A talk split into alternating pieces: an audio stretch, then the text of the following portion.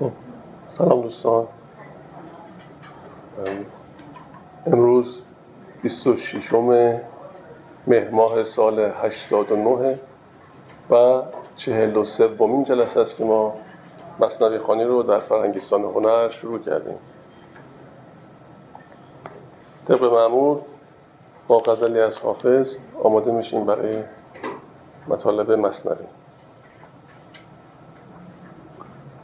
جان بی جمال جانان میل جهان ندارد، هر کس که این ندارد حقا که آن ندارد. با هیچ کس نشانی زان دلستان ندیدم، یا من خبر ندارم یا او نشان ندارد. هر شب نمی در این ره صد بحر آتشین است، دردا که این معما شرح و بیان ندارد. سر منزل فراغت نتوان ز دست دادن، سر منزل فراغت نتوان ز دست دادن. ای ساروان فروکش که این ره کران ندارد. چنگ خمید قامت میخواندت به اشرت، چنگ خمید قامت میخواندت به اشرت. بشنو که پند پیران هیچت زیان ندارد. ای دل ای دل طریق رندی از محتسب بیاموز، ای دل طریق رندی از محتسب بیاموز. مست است و در حق او کس این گمان ندارد. احوال گنج قارون کیام داد برباد، در گوش دل فرو خوان تا زر نهان ندارد. البته در برخی نسخ در گوش گل فرو خوان تا یاد. احوال گنج قارون کیام داد برباد، در گوش دل فرو خوان تا زر نهان ندارد. گر خود رقیب شمع است اسرار از او بپوشان، کان شوخ سر بریده بند زبان ندارد. کس در جهان ندارد یک بنده همچو حافظ، کس در جهان ندارد یک بنده همچو حافظ. زیرا که چون تو شاهی کس در جهان ندارد. بسیار خوب، نظر عمیق زیبایی بود. در ادامه مثنوی ما هنوز در دفتر اول هستیم. داستان زن اعرابی و همسرش رو، یا مرد اعرابی و زن اعرابی، ظاهراً تا صفحه 139 بله در اونونده. بله 42مین جلسه است دیگه.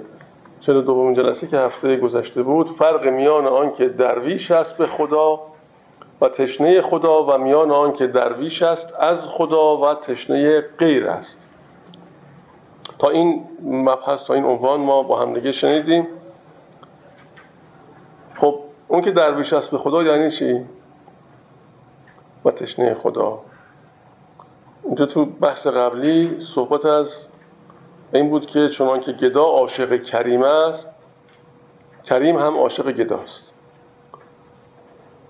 و اینطور شنیدیم که اگر گدا را صبر بیش بود کریم بر در او آید، و اگر کریم را صبر بیش بود گدا بر در او آید.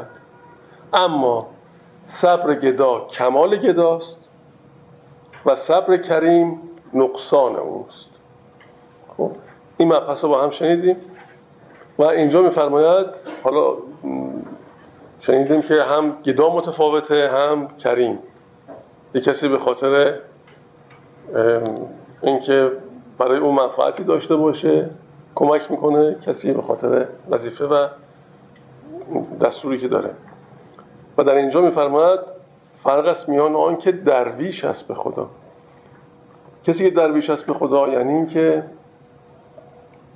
اگر در شرایط سخت زندگی میکنه، اگر در فقر زندگی میکنه، اگر در واقعا مشقت به سر میبره، توکل رو از دست نمیده و همیشه متوکله. آرام و آرامشش به هم نمیریزه. وقتی که ما آرامشمون رو از دست میدیم و به زبان میگیم خب باید توکل کرد، و حالا نگیم هم هیچ فرق نمیکنه. اگه توکلی هست باید آرامش هم به همراهش باشه که معلوم باشه که درست گفتیم. اگه فقط به لفظ بگیم خب برای چی اصلا میگیم؟ تظاهر میکنیم به این که ما متوکل به حقیم، در حالی که ممکنه در عمل طور دیگه نشون بدیم.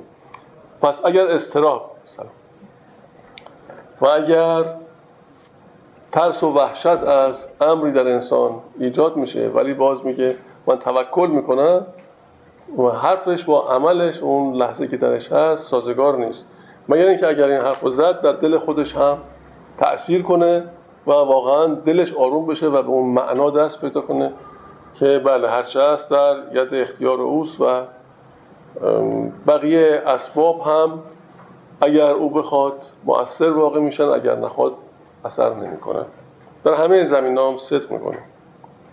پس درویش به خدا و تشنه خدا فرق میکنه با اینکه درویش است از خدا. یعنی چی؟ یعنی به اسباب توجه میکنه نه به اون حقیقت. یعنی همواره متوسل میشه به شرایط و فراموش میکنه که یک حقیقتی هم هست که به اون حقیقت اتصال داشته باشه. یعنی در واقع این شخص بیشتر دنیا رو ملاک قرار میده و اسباب دنیا و لوازم دنیا، در اینکه اون حقیقت مطلقه بخواد جاری بشه. و درک این موضوع به این صورت امکان پذیری که ما عمیقاً بفهمیم که هر چه تو این دنیا قرار داره طبق قانون و اصله. اصل مهمش تعادله،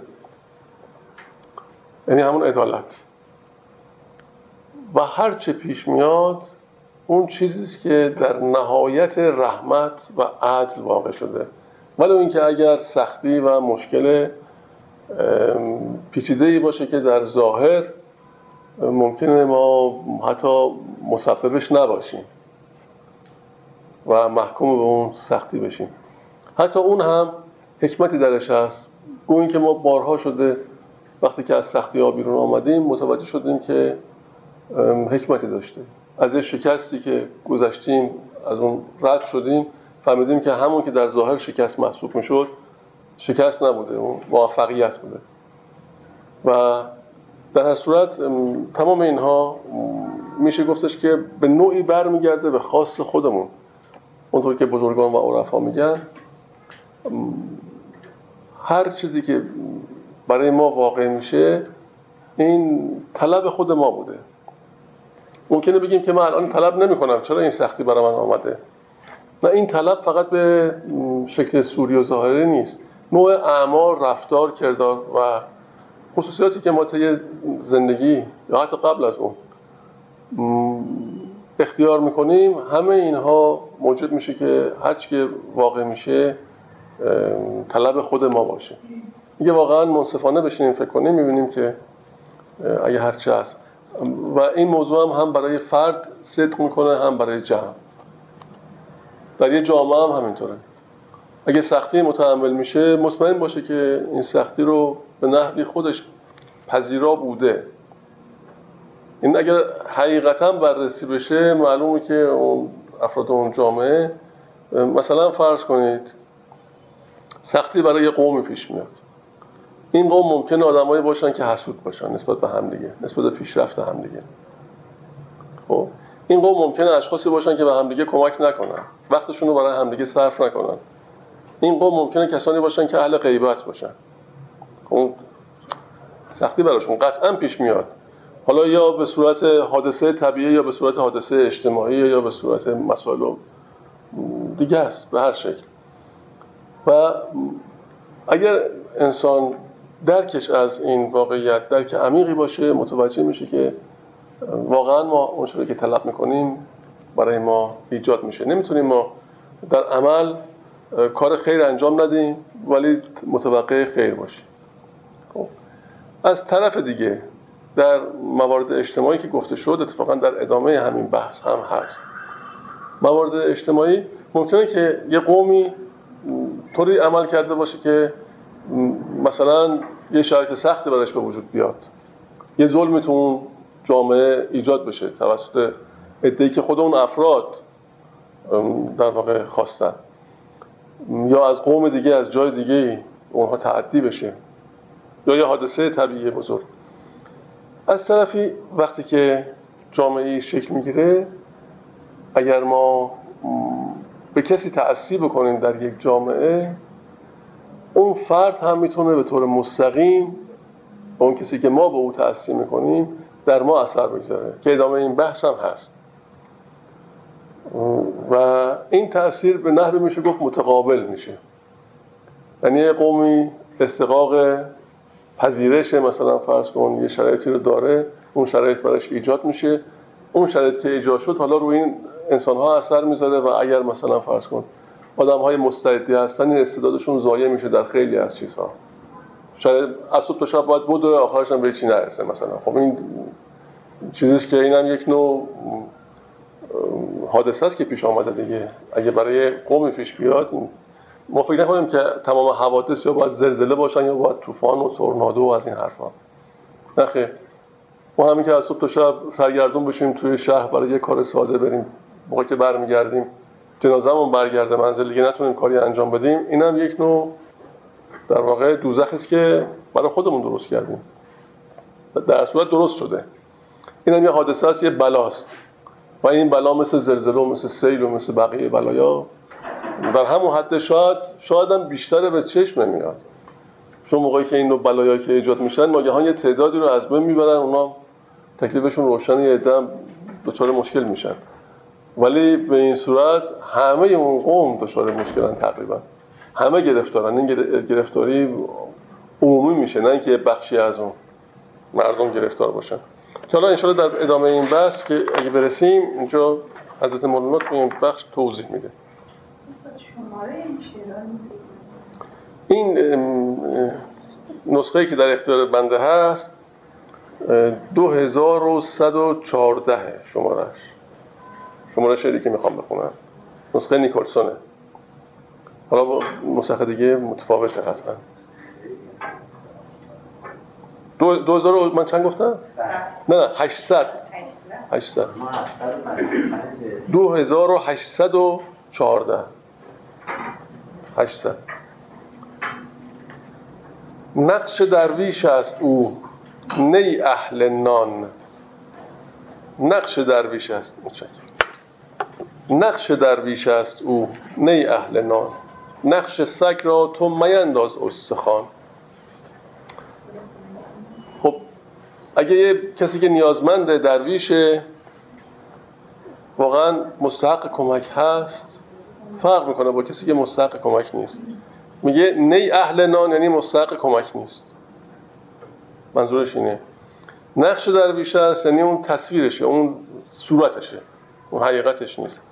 نقش سگ را تو مینداز استخوان، یه تصویری از سگ، یه عکسی ازش باشه، خب ما طبیعی است که براش استخوان نمیاندازیم و نباید بیاندازیم، چون که نمیتونه از اون استخوان استفاده کنیم. همچنان که کسی که ادای یک نفر رو در میاره که علاقمنده و گرسنه است، گرسنه معناست، گرسنه رسیدن به اون تعالیه، با اون کسی که واقعا مستحقه و باید برسه متفاوته.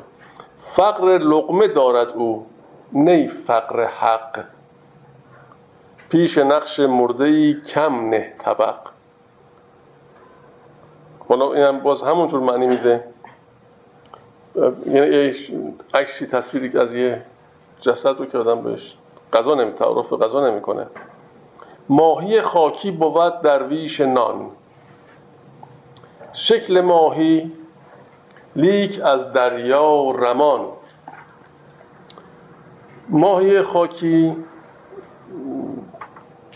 یک نوع جانوری است که در صحراهای خشک زندگی میکنه، در ریگزار زندگی میکنه و واقعا شبیه ماهیه، همه خصوصیات شبیه ماهیه، ولی دست و پای کوچیکی هم داره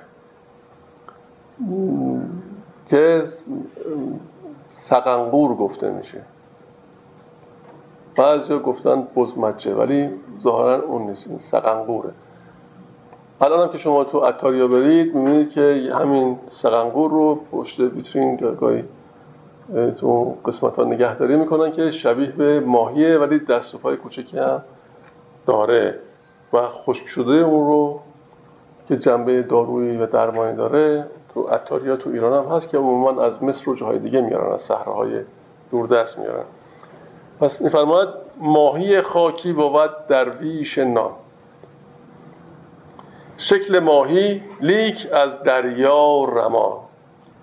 این هم درویش نانه ولی ظاهرش شکل ماهیه، از دریا گریزانه و با آب سر و کار نداره. وقتی که حضرت مولانا میفرماید دریا، یعنی اون عوالمی که نشأه حق در اون هست، مثلا اون عالمی که انسان در اون عالم میتونه شناور بشه و برسه به معنای بیپایان، ولی او اهل دریا نیست، او همون در ساحل باید بمونه.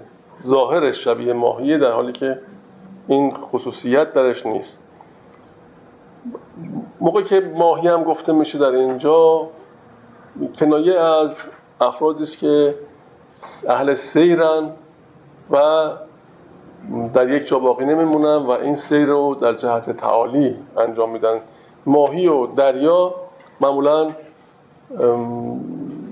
در ادبیات ما این معنا رو میده، افرادی که در اون بیکرانه ها سیر میکنن و در جذبه الهی بوته میخورن، در اون دریای جذبه الهی بوته میخورن. ماهی همچین افرادی. پس ماهی خاکیه، اون سقنقوره، اون جانوری است که در خشکی زندگی میکنه، اصلا با دریا سر کار نداره، باید در یک جای تاریکی زندگی کنه. مرغ خانه است او نه سی مرغ هوا، لوت نوشد او ننوشد از خدا. مرغ خانگی که پرواز نمیکنه، سی مرغ معروف به پرواز، میگه او اهل پرواز نیست، ظاهرش شبیه مرغی که پرواز میکنه، این صورت ظاهر رو داره ولی در باطن این قابلیت در اون نیست. لوت نوشد او ننوشد از خدا. لوت معمولا غذای پیچیده در نان رو میگن، امروزه میگن ساندویچ، ولی همون لقمه قاضی هم میگفتن شاید. اینجا نوشیدن رو به جای خوردن حضرت مولانا به کار گرفته. گاهی پیش میاد که لغات رو در جای دیگه‌ای به کار میگیرن، اینجا عمدن این کارو کرده. لوت نوشد او ننوشد از خدا. لوت هم در ضمن غذای چرم و لذیذ هم معنی میده، غیر از این که گفتیم. عاشق حق است او بحر نوال، نیست جانش عاشق حسن و جمال. نوال یعنی بخشش و عطا.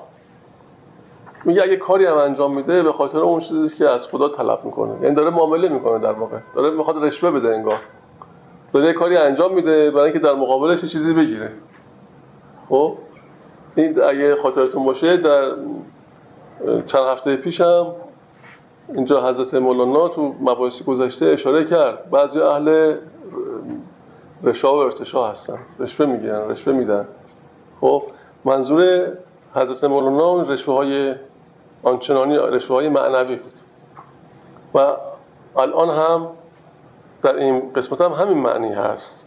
عاشق حق است او بحر نوال، اون یه چیزی طلب میکنه، به خاطر اون طلبی که خودش داره، چیزی که در ذهنش هست و میخواد، امتیاز بیشتر این کارا رو انجام میده. نیست جانش عاشق حسن و جمال، گر توهم میکند او عشق ذات، گر توهم میکند او عشق ذات، ذات نبود و وهم اسماء و صفات. گر توهم میکند او عشق ذات، ذات نبود وهم اسماء و صفات. وهم مخلوق است و مولود آمده است، حق نزاییده است او لم یولد است. در نسخه دیگه آمده وهم زاییده ز اوصاف و حد است. نسخه شما چی گفته؟ دومی رو گفت. این نسخه که من دارم میگه وهم مخلوق است و مولود، در هر دو یک معنا استنباط میشه. وهم زایده ز اوصاف و حد است، یا وهم مخلوق است و مولود آمده است. یعنی وهم هم، این توهم هم جزء مخلوقات حقه. خب وهم که خالق نیست، مخلوقه. پس اون چی که مخلوقه نمیتونه خالق باشه. اگر ما متوهم میشیم که این چیزی که استنباط کردیم از اسما و صفات خود ذات حقه، این یه وهمه. ما عاشق اسما و صفاتیم، نه عاشق ذات.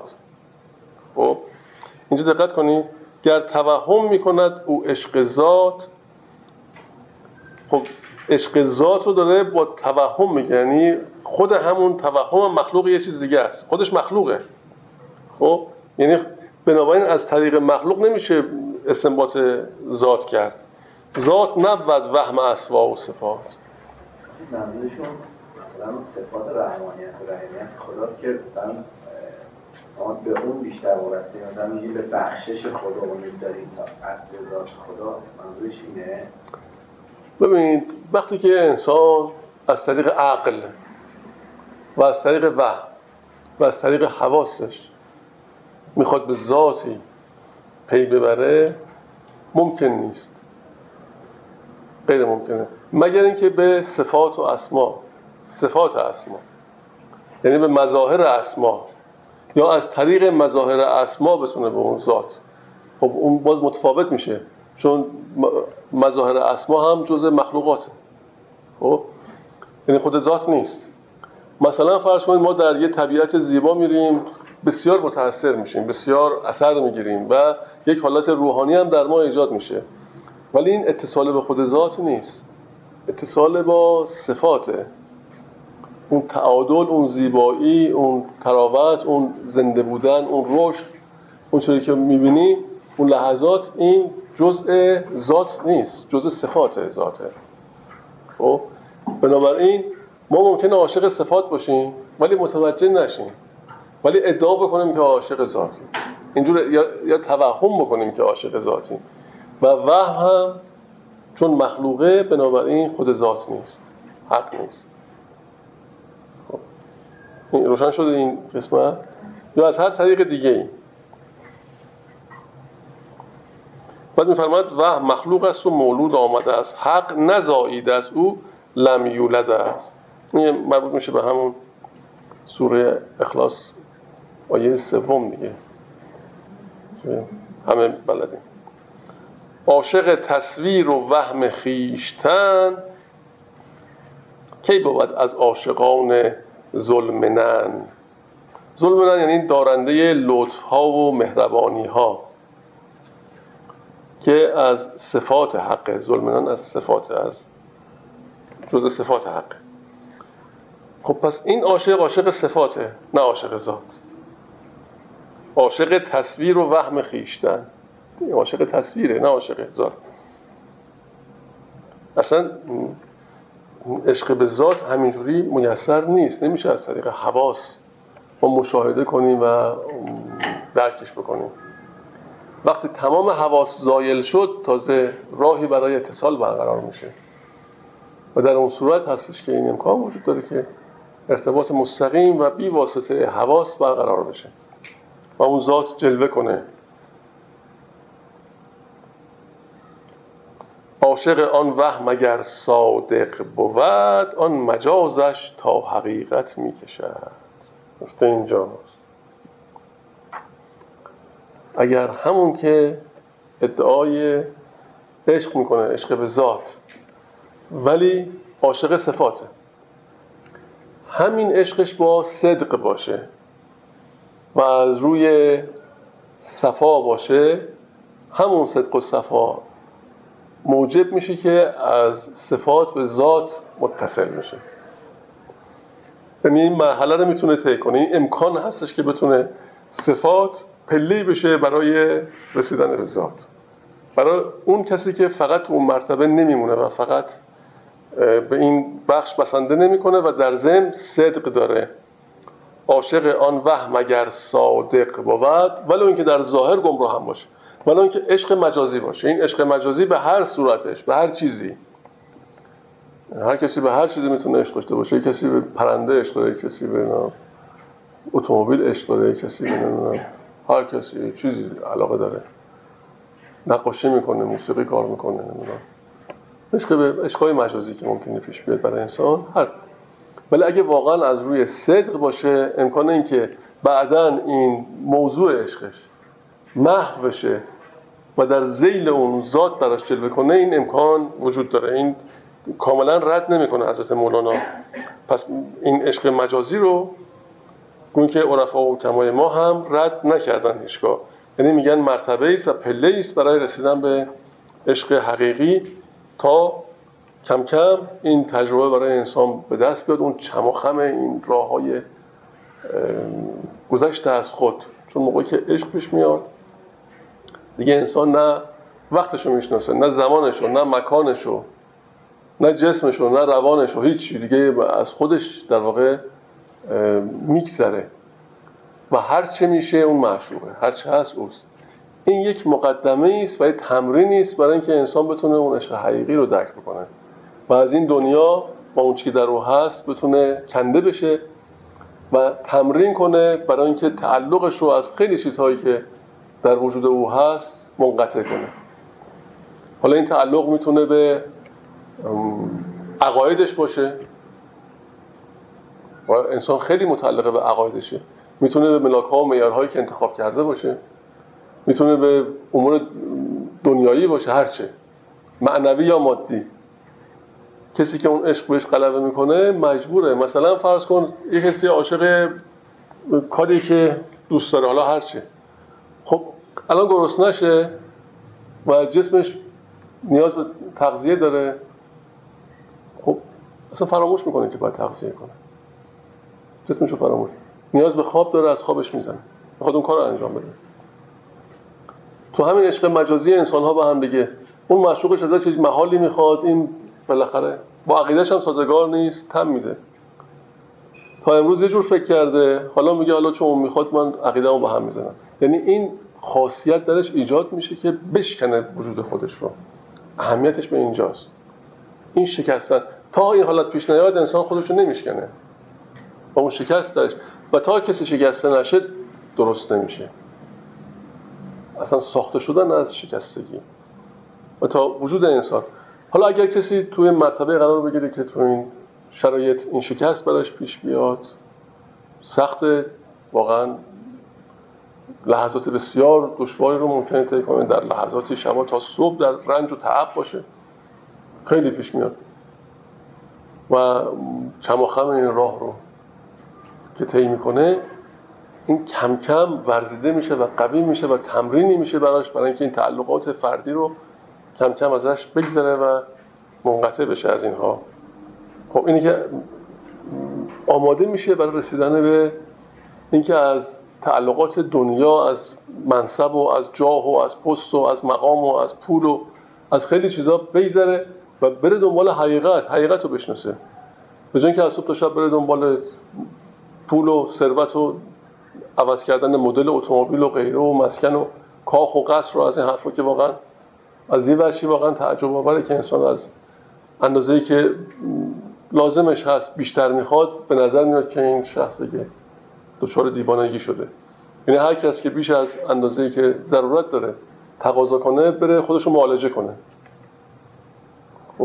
اینجور به نظر میاد از نگاه اشخاصی که عشق دارن، عشق معنوی دارن، میخوان دنبال حقیقتی باشن، از اون نگاه، از اون زاویه. خب تا کسی این عشق براش به وجود نیاد ممکن نیست تمرین کرده باشه برای اینکه این تعلقات رو ازش بگذره. میگه میشه گذشت از این تعلقات به این سادگی مگر اینکه نیروی برتر از اون و بسیار قوی تر دقیقاً این شخص رو اول مچاله بکنه. وقتی که این بلا به سرش اومد، حالا که به خودش میاد شاید یه خورده فهمیده باشه، اگر نه اون فشار به اون تشدید میشه و خود روزگار باهاش این کارو میکنه. چه بود اون یه بیتی بود قدیمی: هر که را ام و اب ادب نکند، گردش روزگار ادب کندی. اگه تربیت نشه از جانب خانواده، بله، روزگار رو ادب میکنه به خاطر همین چم و خمای. و ما ساده نه انگاریم، اگر نکته‌ای پیش میاد، اگر شرایطی پیش میاد، اگر در واقع دستاندازی از این شکل میافتیم، به نحوی میشه گفت قابل تأمله و بدونیم که میتونیم درس‌های خیلی جدی و بزرگی ازش بگیریم. یه نیروی عظیم در انسان ایجاد میشه، این نیرو رها میشه در انسان. اگر ازش استفاده نشه هدر میره، نه تنها هدر میره بلکه این نیرو مخربم هست و به جای اینکه بعداً مثبت واقع بشه منفی هم خواهد بود.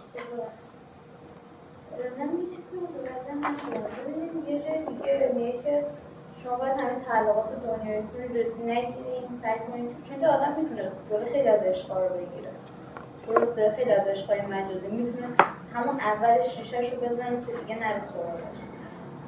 یه جا اون میگه که انقدر عاشقش بشو که دیگه از خواب و خور بیفتی تا اون عشق مجازی برداشته بشه که به حق برسی.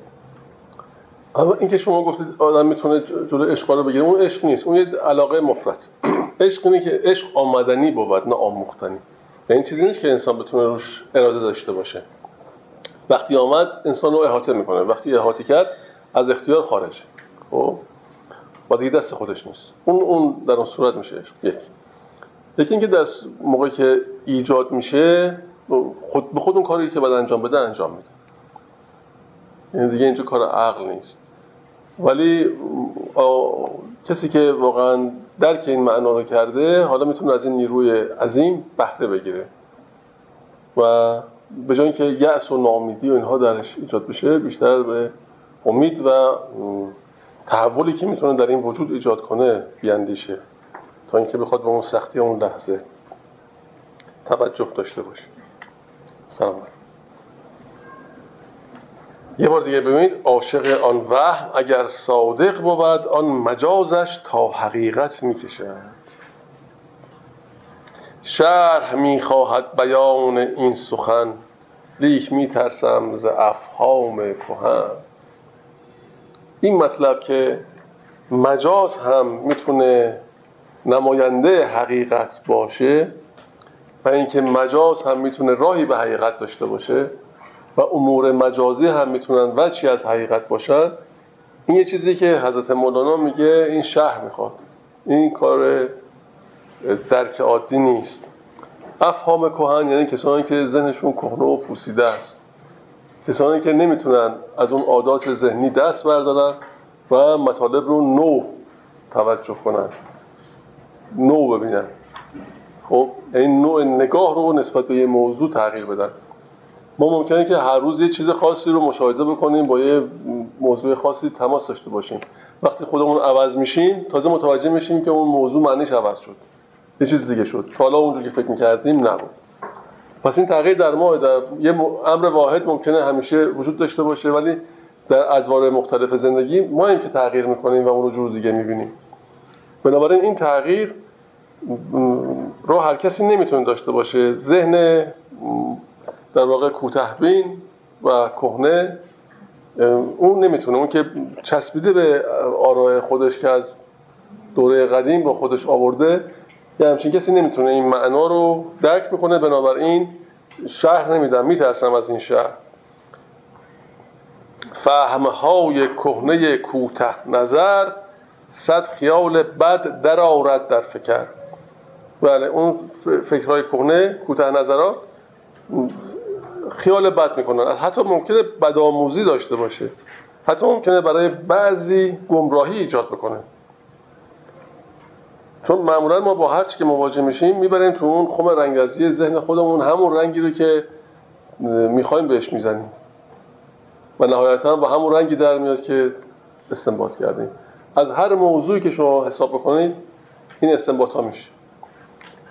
شما فکر کنید یک مثلا در یه دوره‌ای از تاریخ یه شخص بزرگی میاد میشه رهبری قوم، خب یا پیامبری میاد اون قوم رو مثلا هدایت میکنه، حرفی هم که میزنه واضح و روشنه، یه چیز واحد میگه، ولی این مسالک و مذاهبی که از اون ناشی میشه ببینید چند تاست. ما فقط یه کتابی رو که در قرون اولیه اسلامی نوشته شده به اسم مذاهب و مسالک دیدم، شاید صدها بلکه هزاران مسلک رو در فقط دین اسلام بیان کرده و توضیح داده، یعنی جمع‌آوری کرده مذاهب و مسالک مختلف رو در همون صده‌های اوایل دوره اسلامی. یعنی ببین از یه حقیقت واحد، از یه امر واحد چند نوع استنباط شده که گروه‌های متعدد، فرقه‌های مختلف،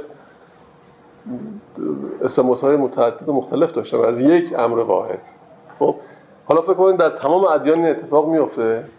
حالا ادیانو که بگذارید کنار، هر کسی یه دانشمندی پیدا میشه، یه فیلسوفی پیدا میشه، یه کسی حکیمی پیدا میشه، یه مطلبی رو بیان میکنه، به یه حقیقتی دست پیدا کرده، نتیجه مشاهدات درونی خودش رو از یه حقیقتی، یعنی اون که به ذات رفته، مثل حضرت مولانا بیان میکنه، بعد صدها گروه مختلف از دل این بیرون میاد، صدها استنباط متعدد که این چی گفته. یکی کفر میبینه، یکی عین حق میبینه، یکی باطل میبینه، یکی عین ایمان میبینه.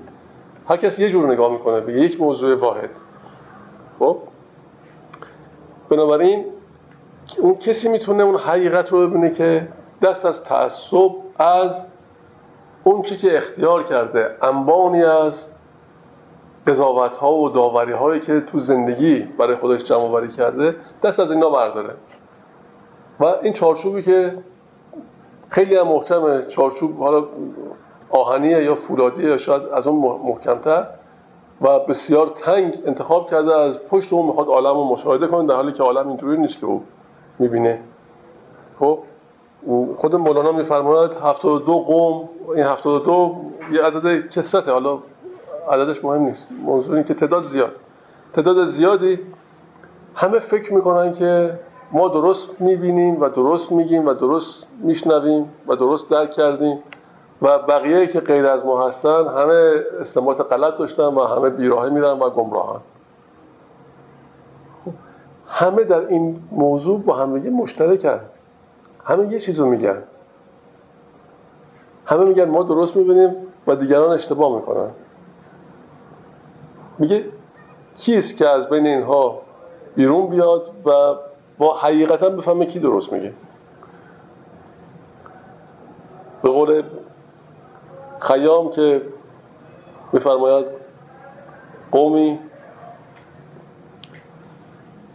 قومی متفکرند اندر ره دین، قومی به گمان فتاده در راه یقین، میترسم از آن که بانگ آید روزی کی بی خبران راه نه آن است و نه این.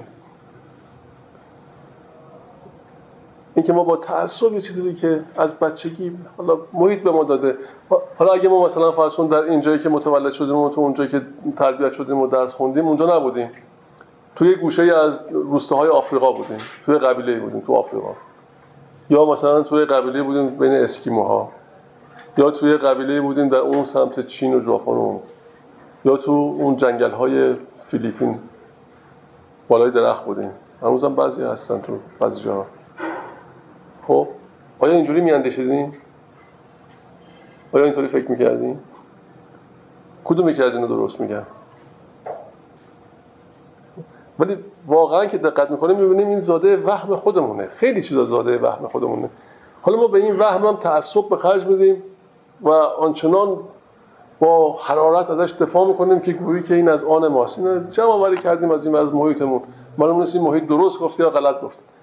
اون کسی که میخواد نور حقیقت اون ذاتو مشاهده کنه اون باید خودش آستین بالا بزنه، دست به کار بشه و حقیقتا خیلی از این خصوصیات و از این چیزهای منفی رو از خودش دور کنه، دلش صاف بشه، دلش پاک بشه تا آینه حق بشه، تا اون حقیقت به دل اون منعکس بشه.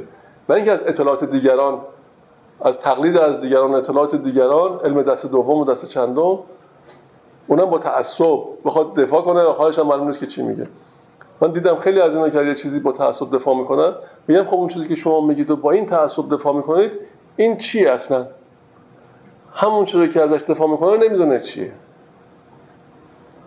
یه بار شما اگه نفر دیدید خیلی با تعصب از یه چیز دفاع میکنه، ببینید، سوال کنید، بگید واقعا این چیه که شما انقدر ازش دفاع میکنید؟ بعد ببینیم که جوابی نداره، یه چیز مبهمی وهمی در ذهنش هست و با تعصب دفاع میکنه. چرا این تعصب ایجاد شد؟ چون متوهم شده.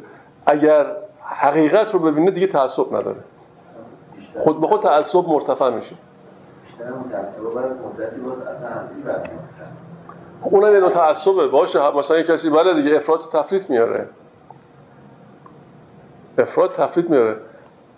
اصلا نمیگیم درسته یا غلطه یا خوبه یا بده، داریم میگیم یه همچین چیزی پیش میاد. خودمون رو، وضعیت خودمون رو بسنجیم، ببینیم در کدوم یکی از این طیف‌ها هستیم و چگونه میتونیم اون نور، اون ذات رو مشاهده کنیم بدون اینکه بخوایم به این جزئیات، به این اعتباریات بریم. عموما به سراغ اون چی که اعتباریه بیشتر کشش و گرایش داریم، نه به اون ذات و به اون حقیقت. ولی تعصبی در کار نیست.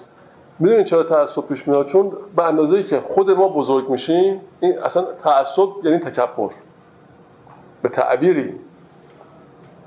هر کی متعصب یعنی متکبره. تکبر یعنی طلب کبریا کردن. کبریا خاص ذات حقه، هیچ موجودی نمیتونه تو اون مرتبه باشه.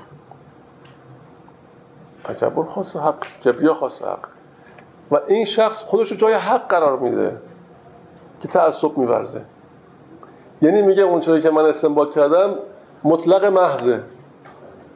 خب انقدر خودش رو بزرگ دیده و انقدر خودش رو محور قرار داده که این تعصب موجب شده که تمام نورهایی که در محیطش هست همه رو تاریک ببینه و متوجه نشه که یه حقیقتی غیر از وجود خودش همه این هستی رو داره اداره میکنه. از اون ور میگه هیچ برگی می نیفتد از درخت بی قضا و حکم آن سلطان بخت. خب اگه اینه، خب پس شما نگران چی هستی؟ تمام اموری که در این عالم واقع میشه یک شعور کل داره اون رو هدایت میکنه دیگه، اون رو رهبری میکنه. اصلا به یه منظور خاصی این وقایع داره پیش میاد، حکمت داره، همه چیز حکمت داره، همه موجودات. اگر اینطوره پس اون رو نگویش برگی می نیافتد از درخت بی قضا و حکم آن سلطان بخت. میگیم قبول داره، میگه بله. میگیم خب تو اینجا چی کاره که اینقدر داری جوش میزنی؟ اگه اوست که اگر که کسی کافر یا مسلمانه، حالا مسلمان به معنای عمومیش، نه که دین اسلام، نه، یعنی تسلیم حق شده، پس او هم در حکم خداست دیگه. او خواسته، شاید میخواد این تجربه کنه یه چیزی رو. کجا میدونیم ماجرا چیه؟ از کجا میدونیم این شخص نیاز به این دوره از زندگیش نیاز به اون نحوه تفکر نداشته؟ ما کجای ما پشت صحنه‌ای که نمیدونیم؟ اون بیتی که میگه ترسم که روز هش انان بر انان رود، تسبیح شیخ و خرقه رند شرابخوار. بزرگان اینو گفتن. ما در مرتبه قضاوت نیستیم که بخوایم. وقتی قضاوت کردیم تعصب میاد. وقتی تعصب اومد کبره، یعنی من خودم رو برتر میبینم، یعنی من درست‌تر از همه فکر میکنم و هم درست‌تر از همه. نه، یه کمی بذاریم به عهده اون خالق مطلق، اون شعور کل. او ایجاد کرده، او خودش میدونه چیکار میکنه. ما به اندازه وظیفه خودمون عمل کنیم، نه بیش از اون. و یه موقع متوهم نشیم که جای او نشستیم. این اگه بخوایم یه کمی واضح‌تر بگیم شاید نوعی شرک خفیه. از نظر بعضیا که عارف به حقن اونا شاید شرک جلی هم باشه. منم میکنه دیگه وقتی که اینطور میشه. منم نیست آخه. یعنی یه نسیمی او رو از جا میبره. بعد اون وقت این همه تکبر که نمیشه. پس اینجا میفرماید شهر میخواهد بیان این سخن، لیک میترسم ز افهام کهن. این ذهنایی که تعصب دارن و ذهن فهم کهنه دارن، فهمهای کهنه کوته نظر، صد خیال بد در آورد در فکر. بر سماع راست هر کس چیر نیست، لقمه هر بر سماع راست هر کس چیر نیست، لقمه هر مرغکی انجیر نیست. خب این سماع راست شاید بشه تعابیری ازش داشت. سماع یعنی شنیدن. بعضی ممکنه که بگن این سماع راست نیست، سماع ساده، یعنی اون چیزی که ما میشنویم حقیقتشو بشنویم. یعنی ارتباط ما ممکنه که با اون شعور و حقیقت اون صوتی که میشنویم. معمولا در پاره از گروه ها و فرقه های صوفیه اینها سماع رو با شنیدن موسیقی و حرکاتی مثل اون چیزی که الان در قونیه هم انجام میدن، چرخش هایی میکردن و از خود بی خود میشدن. با اون حرکات موجب ایجاد یک نوع امواج تتا در انسان میشه. همچنان که مراقبه و نیایش امواج آلفا ایجاد میکنه، رقص و پایکوبی امواج تتا ایجاد میکنه.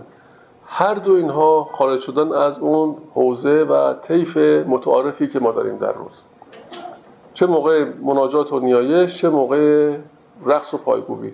در تمام اقوام قدیم میبینیم که این وجود داشته. الان هم تو اسلام هم بالاخره وقتی که مثلا مراسم سینه زنی میشه، یه عده‌ای میبینید که چه حرکاتی از خودشون بروز میدن و از خود بیخود میشن. خب یا تو قبایل آفریقا و سرخپوستا و جاهای دیگه رقص‌های آیینی اینا بوده، هنوزم تو ایران هم یه جاهایی هست. اون وضعیت روحی انسان در شرایط سمایی که در بین صوفیه بوده تغییر میکنه، امواج عوض میشه و مستعد دریافت واردات میشه، وارداتی با اون طول موج خاص. یا بشه به مراقبه و نیایش و آرامش اون امواج تتا ایجاد میشه، اون هم مستعد دریافت اطلاعاتی از اون جنس میشه، از جنس امواج تتا. از هر دو طریق میشه به شرایط غیر معمول و غیر متعارف دست پیدا کرد. در اون انسان میتونه در واقع هم فرکانس بشه با اون عالم، اون عالمی که اطلاعات توش هست و دریافت کنه. خب اینجا بعضی ممکنه این نوع سما رو، یا وقت سما هم انواع اقسام. اگر میگه سماع راست یعنی حقیقی باشه، سماع به نفس نباشه، اون چی میشنوه از نفس نشنیده باشه، اون حقیقت. و اگر کسی سماع میکنه، سماع کننده، اگر این حقیقت به دلش منعکس بشه، اون سماع راست. ولی اگر از نفس خودش بیاد، یعنی یه سیر استدراجی میکنه، نه سیر کمالی. چون اگه سماع درست باشه، سماع راست باشه، بچی از حق به دل او منعکس میشه و در اون موقع اون تواجدش میشه اون حرکتی که میکنه یا سما، اون وجدش، اون انعکاس از الوجد و اظهار الحال. وجد اگه اظهار حاله، اون حالی که بهش دست داده، اون عکسی که به دل اون منعکس شده، این سما میشه تواجد اون. میتونه کاذب باشه، میتونه صادق باشه. اگه کاذب باشه بسیار گفتن خطرناکه و در بین حکمای قدیم گفتن از بت پرستیدن و زنار بستن صعب‌تر داشتند، خیلی خطر. و هر کسی نمیتونه تشخیص بده که این از نفس به نفس خودش داره مرتبط میشه و مشاهدات نفسانی داره یا مشاهدات رحمانی. خب و بسیار ظریفه. به خاطر همینه که بعضیا احتیاط کردن در قدیم و اصلا منعش کردن، گفتن اصلا نباشه. نباشه بهتره، چون شک برانگیزه که آیا این سما صادق یا نه. پیروان خودشون رو منع کردن از این کار. بعضی هم گفتن بالاخره میتونه باشه ولی آداب داره و مراتب داره که باید طبق اون آداب و مراتب انجام بشه تا به گمراهی کشیده نشه. این دو صورت فرمودید جای وجد و حال عوض نمیشه. وقتی که حال انسان که حق باشه، بله متوجه شدم، گرفتم، بله گرفتم مثلا، ولی میخوای اول این حال رو ایجاد کنی بعد اون میشه وجد. درسته، بله، به دلیل اینکه هر دو اینها دو روی یک سکه هستن، به هم دیگه مربوطن، از هر طریقی از هر کدومش میشه به اون یکی دست پیدا کرد. بله دوتاش باز اصل میشه یا نه؟ بستگی به اصلا این بستگی به تربیت اون فرد و درک اون شخص، شناختش، سابقه زندگی، سلامت قلبش، خب به تمام اینا بستگی داره.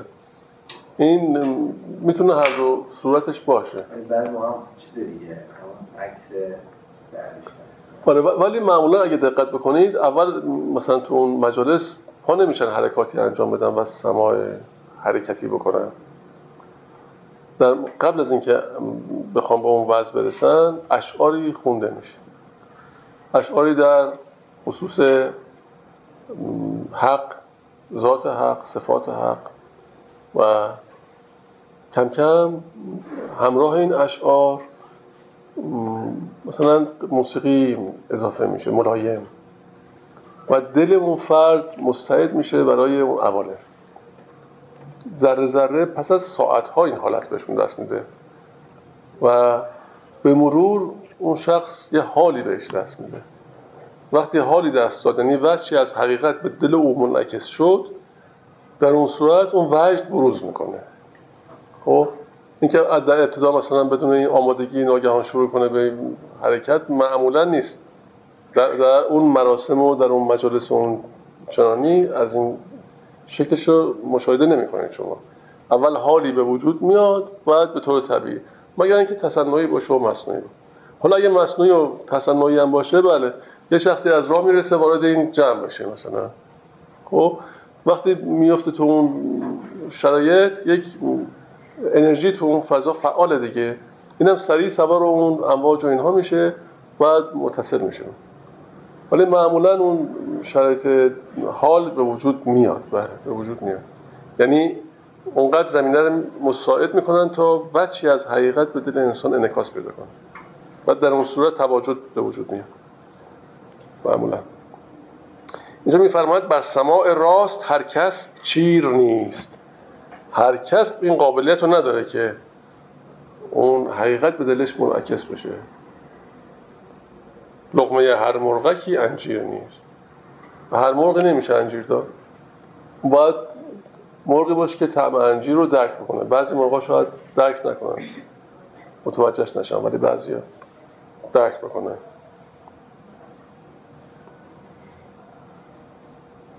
خاصه مرغی مردهی پوسیدهی پرخیالی اعمهی بیدیدهی.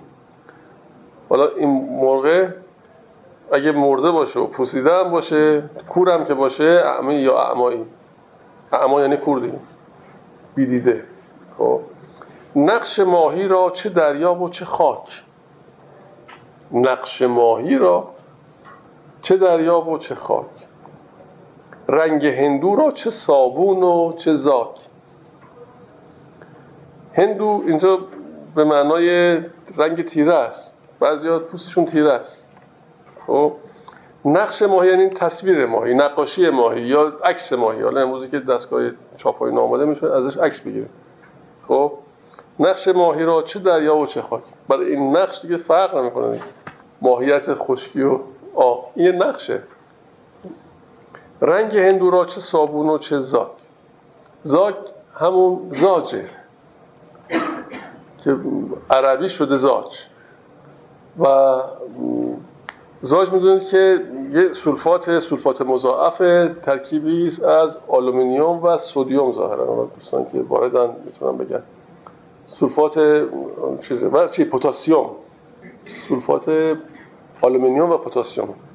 این میشه زاج که معمولا این ماده رو در دباغی استفاده میکنن و خاصیتش اینه که پاک میکنه و رنگو میبره، برنده رنگ.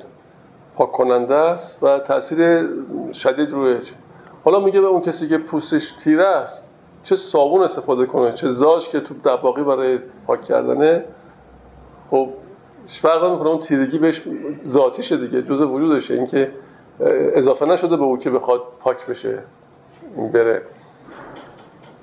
نقش اگر غمگین نگاری بر ورق، او ندارد از غم و شادی سبق.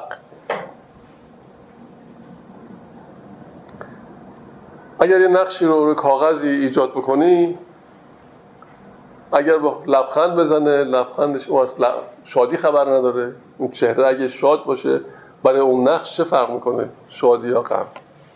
اون ندارد از غم و شادی سبق.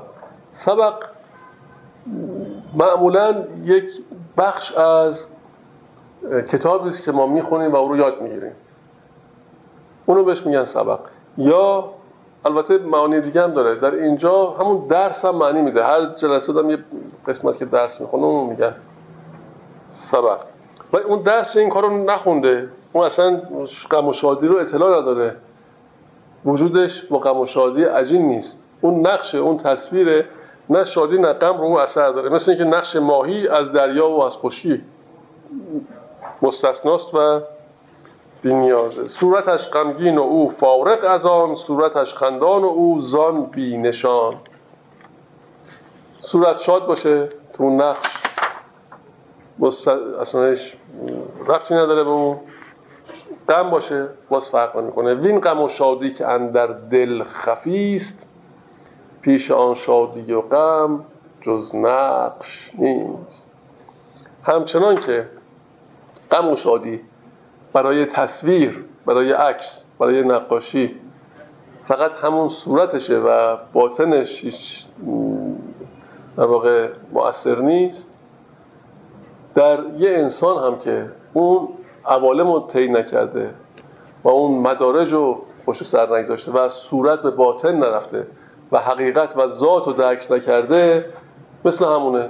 غم و شادی اون کسی که به ذات متصل میشه و حقیقت رو درک میکنه بالکل متفاوت از غم و شادی انسان‌هایی که در روز یه مشکلی برایشون پیش میاد، غمگین میشن، یه چیزی هم اونها رو خوشحال میکنه. این غم و شادی رو اصلا با اون غم و شادی مقایسه نکنید، این اصلا قابل قیاس نیست. اگه بخواید مقایسه کنید مثل غم و شادی که در یه تصویر هست، اون با چقدر از اون غم و شادی اون تصویر درک داره، یه آدم معمولی هم از غم و شادی حقیقی همونقدر درک داره، یعنی بیگانه است با اون غم و شادی.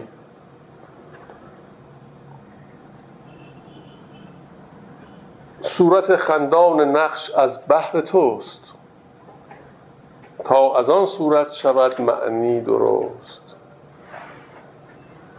پس همون صورت خندان اون نقش برای خود نقش نیست، برای توست.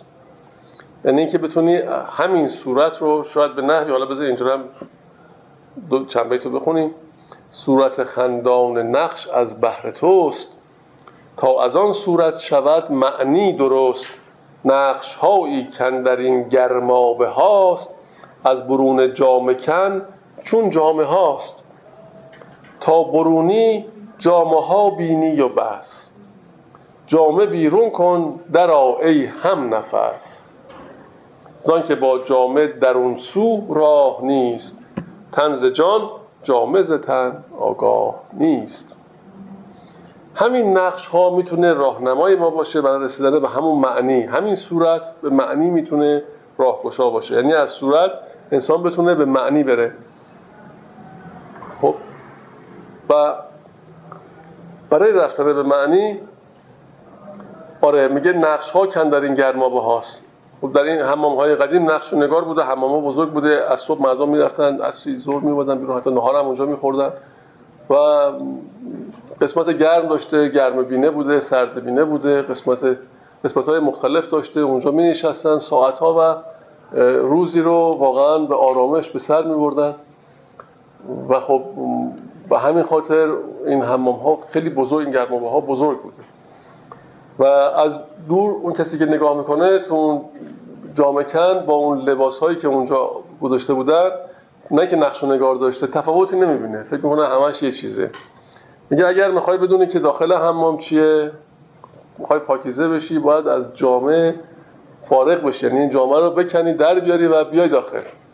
اگر میخوای به اون معنا دست پیدا کنی از غیر این تم باید راحت بشی، از این امور دنیا باید راحت بشی و فارغ بشی و بتونی وارد اون فضایی بشی که این فضا متفاوته و به اون معنا، به اون دریای بیکران معنا دست پیدا کنی.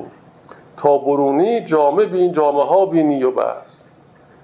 وقتی که بیرون از این ماجرایی، همین انسان با انسان‌های دیگه برخورد میکنه، فقط جسم آدم‌ها رو میبینه، قد و قامت رو میبینه، رنگ رو میبینه، تیپ رو میبینه، اندازه رو میبینه، لباس شو.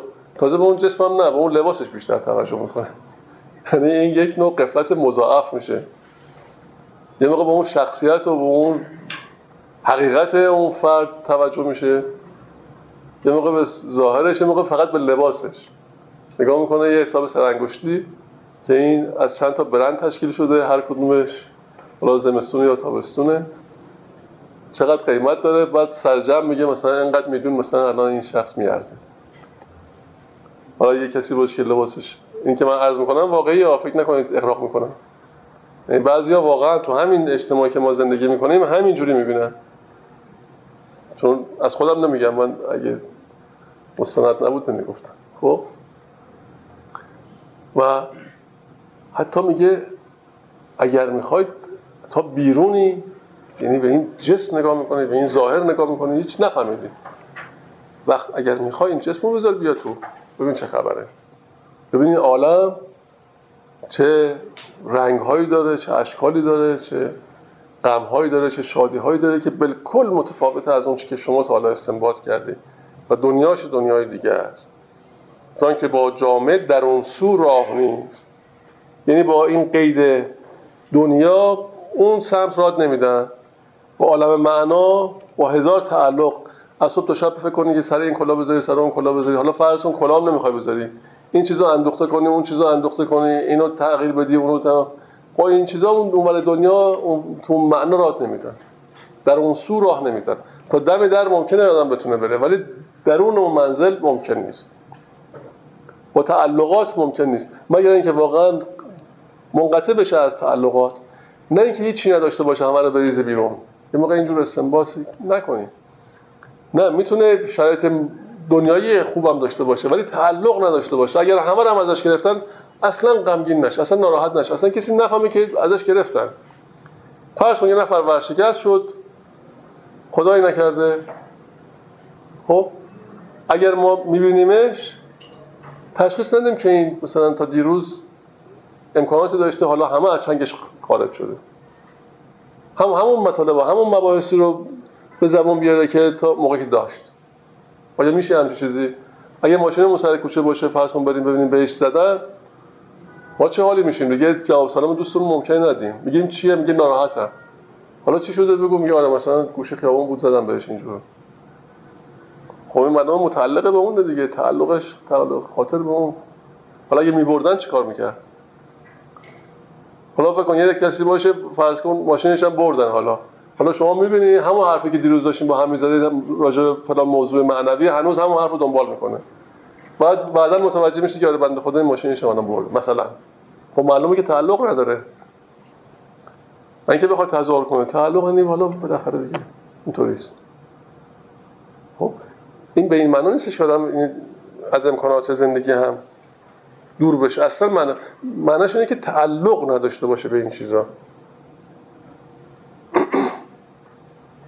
زان که با جامعه در اون سو راه نیست، تن ز جان، جامعه ز تن آگاه نیست. دو تا امر کاملا متفاوته، عالمش و ساحتش فرق میکنه.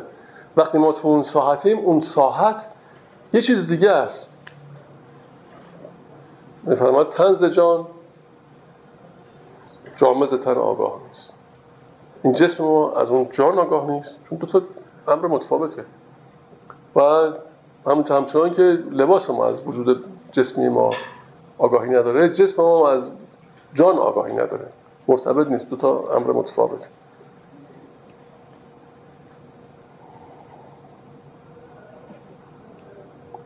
خب پس باید جان را از قید بدن آزاد کنیم، همون گونه که بدن رو از قید جامعه برای پاک شدن آزاد میکنیم و به گرمابه میدهیم. حالا ادامه داستان رسیدن این زن و مرد اعرابی به دارالخلافه. پس این مرد و زن عرب بیابان نشین از بیابان کوزه آب رو برای خلیفه به عنوان هدیه، اون هم کوزه آبی که در یک گودالی مانده، آب باران هست، دارن میبرن. این داستان ها تون قسمته که میرسن به دارالخلافه و ببینیم چه اتفاقی میفته. پیش آمدن نقیبان و دربانان خلیفه از بحر اکرام اعرابی و پذیرفتن هدیه او را. هدیهش همین کوزه آبه، میخواد ببره برای خلیفه مثلا اون موقع. آن اعرابی از بیابان بعید بر در دارالخلافه چون رسید، پس نقیبان پیش اعرابی شدند، بس گلاب لطف بر رویش زدند. حاجت او فهمشان شد بی مقال، کار ایشان بود عطا پیش از سؤال. این دقت کنید،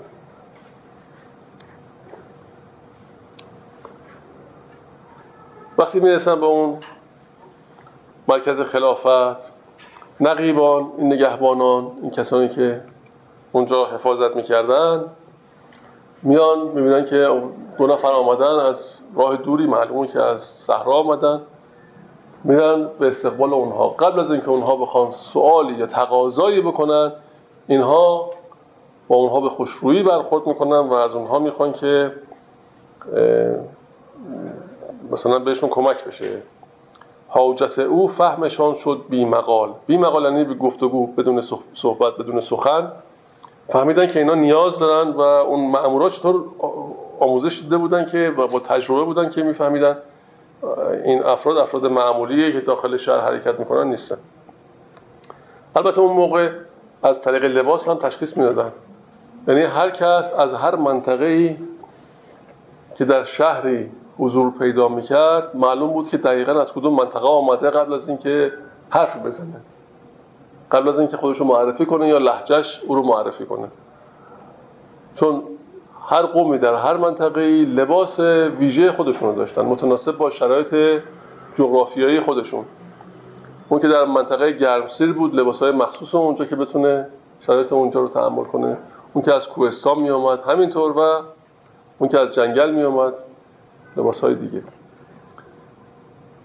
و بالاخره شکل و شمایل ظاهری و حرکات و غیره نشون دهنده این بود که از فرهنگ دیگه آمده. اینا فهمیدن و به کمکشون رفتن. پس بدو گفتن یا وجه العرب، از کجایی چونی از راه و تعب. گفتن که این همه راه. وجه العرب یعنی کسی که در بین اعراب شهرت داره، خب یعنی آدم سرشناسی در بین اعراب، وجه العرب.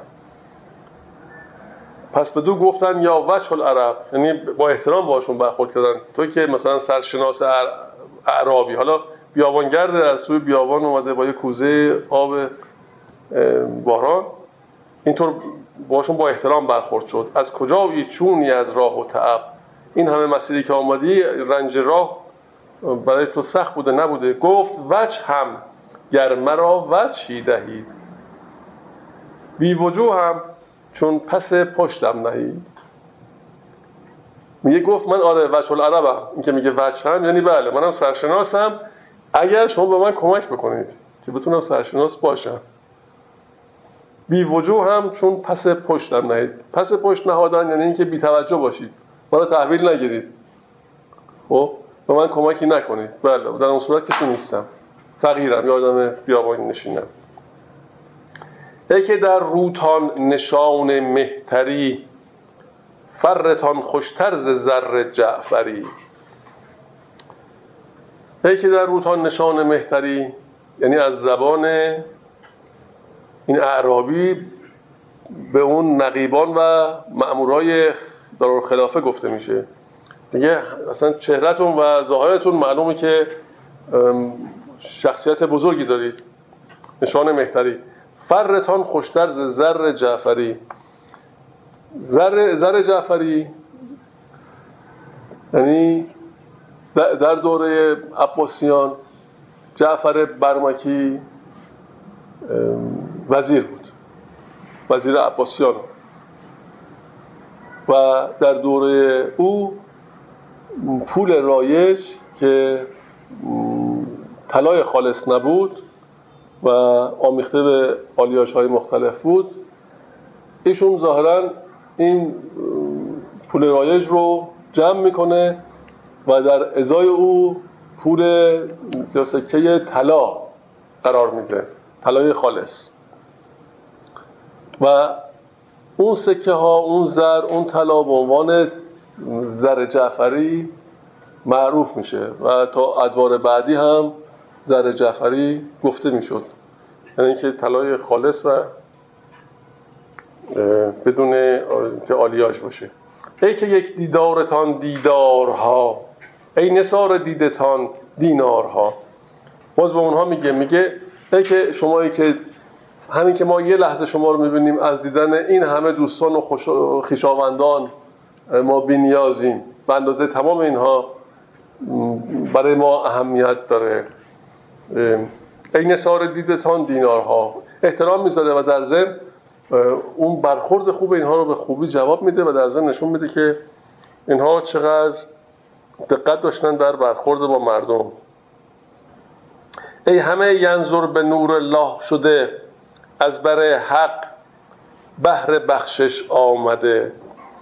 ببین چقدر اینا رو میبره بالا. حضرت مولانا در ضمن از زبان عربی میگه، ولی نظر خود حضرت مولانا بالاخره یه مقدار توش دخیله. این ینظر به نور الله میفرماید یه حدیث است دیگه، خبره که میگه از آگاهی مؤمن بر حذر باشید، او به نور خدا مینگرد. ینظر به نور الله یعنی اگه دروغ هم بگی او چون از طور دیگه میبینه، مشاهده واقعیت میکنه. میگه این مأمورا، این اشخاص ینظر به نور الله هن. خیلی خیلی این چیز از بر حق بهر بخشش آمده، یعنی اینها فرستاده حق هستن. تا زنید آن کیمیاهای نظر، بر سر مسهای اشخاص بشر. یعنی خیلی تعظیم میکنه این دستگاه دارالخلافه رو و به نوعی اینجور که اینجا گفته میشه یک نوع در واقع شخصیتی برای اونها قائل میشه که مثل وجود اشخاص رو به طلا و زر تبدیل میکنن، یعنی شرایط سخت انسان ها رو مبدل میکنن به شرایط راحت و یعنی سختی از بین مردم بر میدارن. تا زنید آن کیمیاهای نظر، بر سر مسهای اشخاص بشر. من غریبم از بیابان آمدم، بر امید لطف سلطان آمدم. بوی لطف او بیابان ها گرفت، ذره های ریگ هم جان ها گرفت. حتی ریگ ها هم دونه دونه اینها جان گرفتن و میخوان بیان به دارالخلافه. تا به دینجا بهر دینار آمدم. اول قسمه بود که بیام کمک مادی بگیرم، چون رسیدم مست دیدار آمدم. این خصوصیات که دیدم اصلا فراموش کردم که چی میخوام، امور مادی فراموش شد، حالا شوق دیدار دارم. حالا اصلا فرق کرد ماجرا. تا از قبل از این ماجرا نمیدونستیم که گفتیم بریم یه کمکی از اونها بگیریم، حالا ببینیم که یه همچین دم و دستگاهی، یه همچین انسانهای شریفی، یه همچین انسانهایی که به نیاز ما توجه میکنن، اصلا نیازمون فراموش شد و حالا مست دیدار شدیم. بهر نان شخصی سوی نانبا دوید، داد جان چون حسن نانبا را بدید. اول رفت نون بگیره پیش نانبا. بعضی از نسخ گفتن تو این نسخه من نانبا آمده، نسخه شما چی گفت؟ نانبا. درست. وقتی رسید پیش نانبا یا نانبا، بعد خود اون نانبا اصلا این رو غافل کرد از اون چی که میخواست. دیگه، دنبال نان نبود دیگه، حسن نانوا بود که تأثیر گذاشت. بهر فرجه شد یکی تا گلستان، فرجه او شد جمال باغبان. فرجه همون تفرج و گشادگی دیگه. تفرج که میگن میره به تفرج کسی میره، یعنی اینکه میره برای اینکه فرجه‌ای بدن، یعنی گشادگی در وجودش ایجاد بشه. و تفرج هم همون گلگشت هم بهش میگن، در واقع از غم خلاص بشه. بهر فرجه شد یکی تا گلستان، فرجه او شد جمال باغبان. همچو اعرابی که آب از چه کشید، آب حیوان از رخ یوسف چشید. اون کاروانی که میرفت در بیابان، یک دفعه از اون کاروان میره که آب بیاره برای بقیه و دلو که در چاه میاندازه، حضرت یوسف میاد بالا که اون جاودانش کرد دیگه، اسمش در همه جا موند و جاودان شد. آب حیوان از رخ یوسف چشید، یعنی جاودان شد. رفت موسی کاتش آرد او به دست، آتشی دید او که از آتش برست. این داستانه که در سوره طه آیه 10 تا 14 در اونجا این داستان ذکر شده که حضرت موسی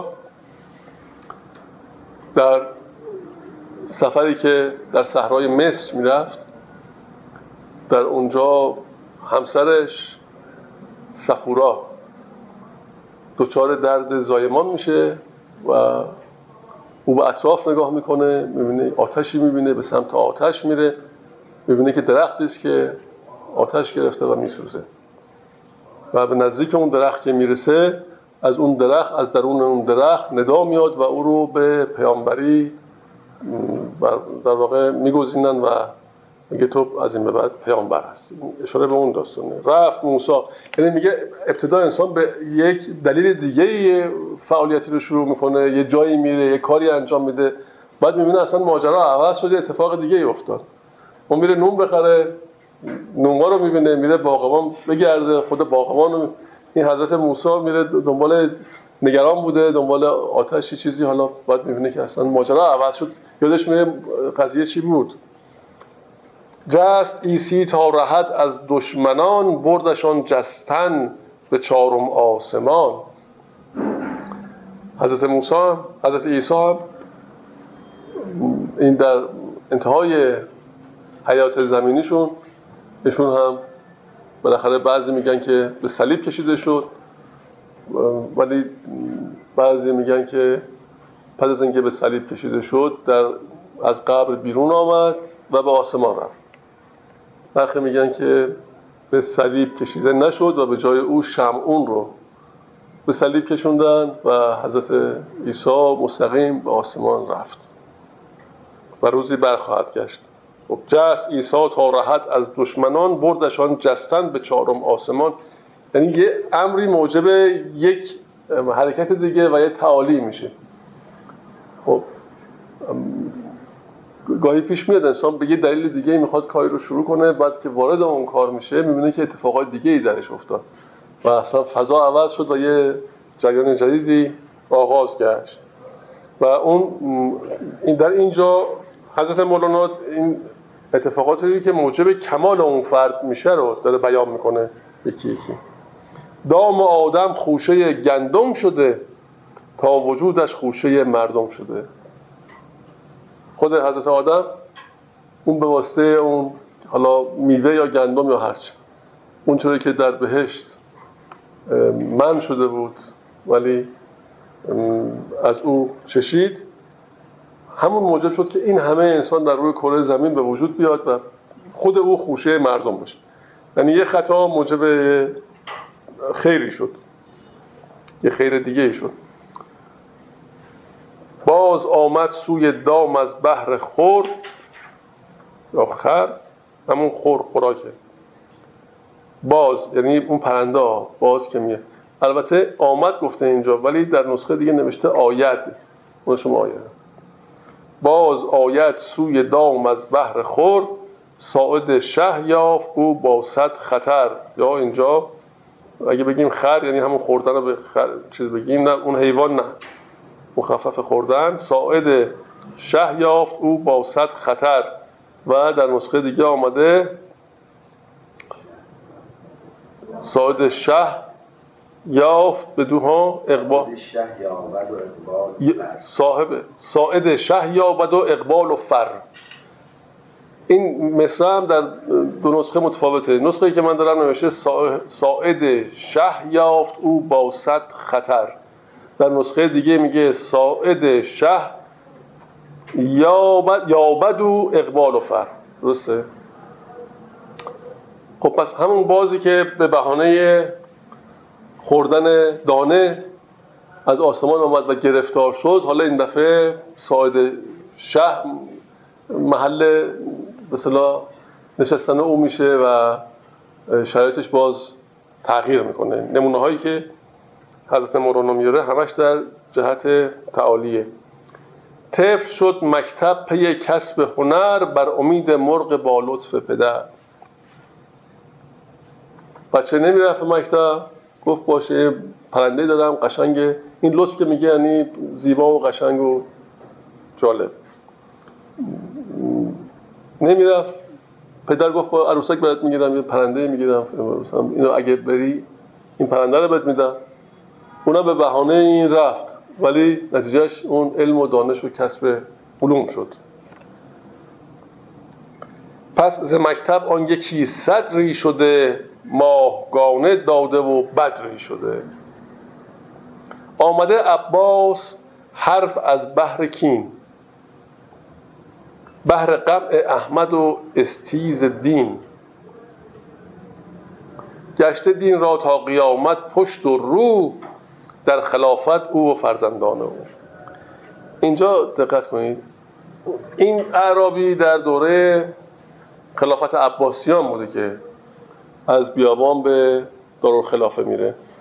اینجا اشاره میکنه به عباس.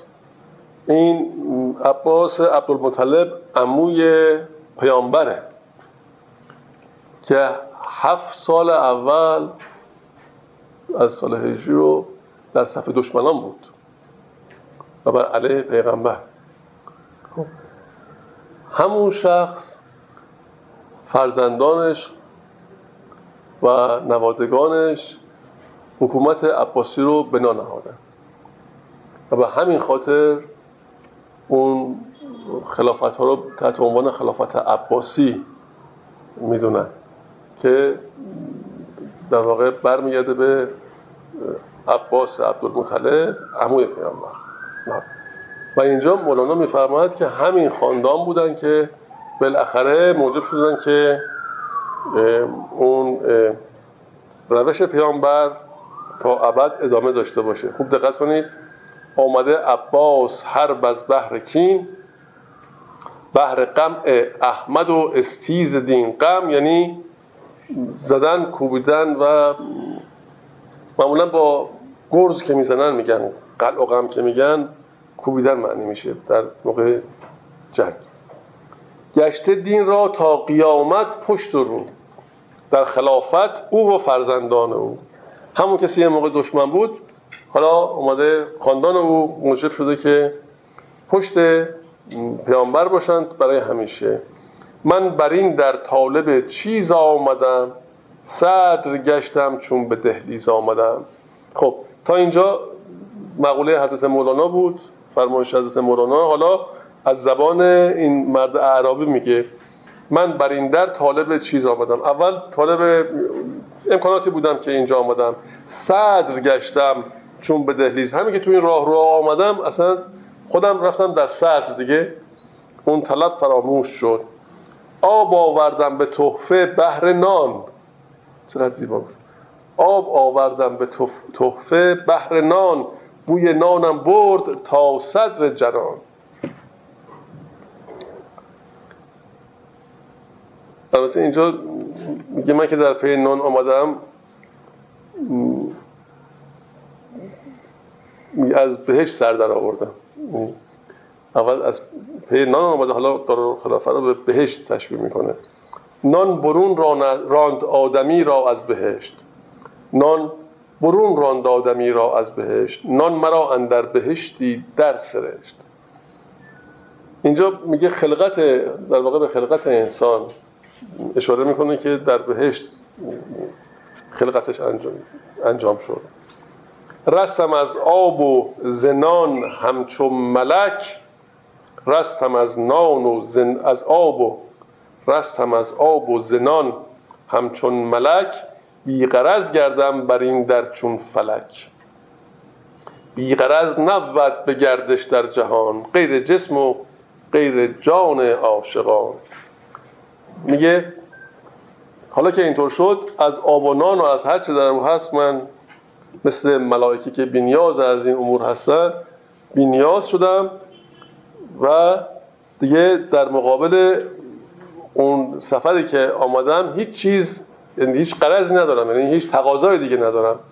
بی غرض گردم برای این در چون فلک، یعنی مثل این فلک که بی تقاضاست و چیزی رو تقاضا نمیکنه، من هم بی تقاضا شدم. بی غرض نبود به گردش در جهان، غیر جسم و غیر جان عاشقان. فقط اون که تقاضایی در مقابل ایثار خودش نداره جسم و جان عاشقه، و الا همه تقاضا دارن و حتی یه سلام علیکم که میکنن بی‌غرض نیست، معمولا سلام علیکم یک تقاضای پشتش هست، در حالی که اگر عاشق باشه بی‌غرض فقط ایثار میکنه از همه چیزی که در اختیار داره و هیچ گونه تقاضایی در مقابلش نیست و رضایت معشوق برای او شرطه، نه چیز دیگه. خب مثل که وقت ما به پایان رسید. تا ابتدای قسمت بعدی در بیان آن که عاشق دنیا بر مثال عاشق دیواری است و ادامه آن انشالله برای هفته آینده. شب بخیر، خدا نگهدار. ممنون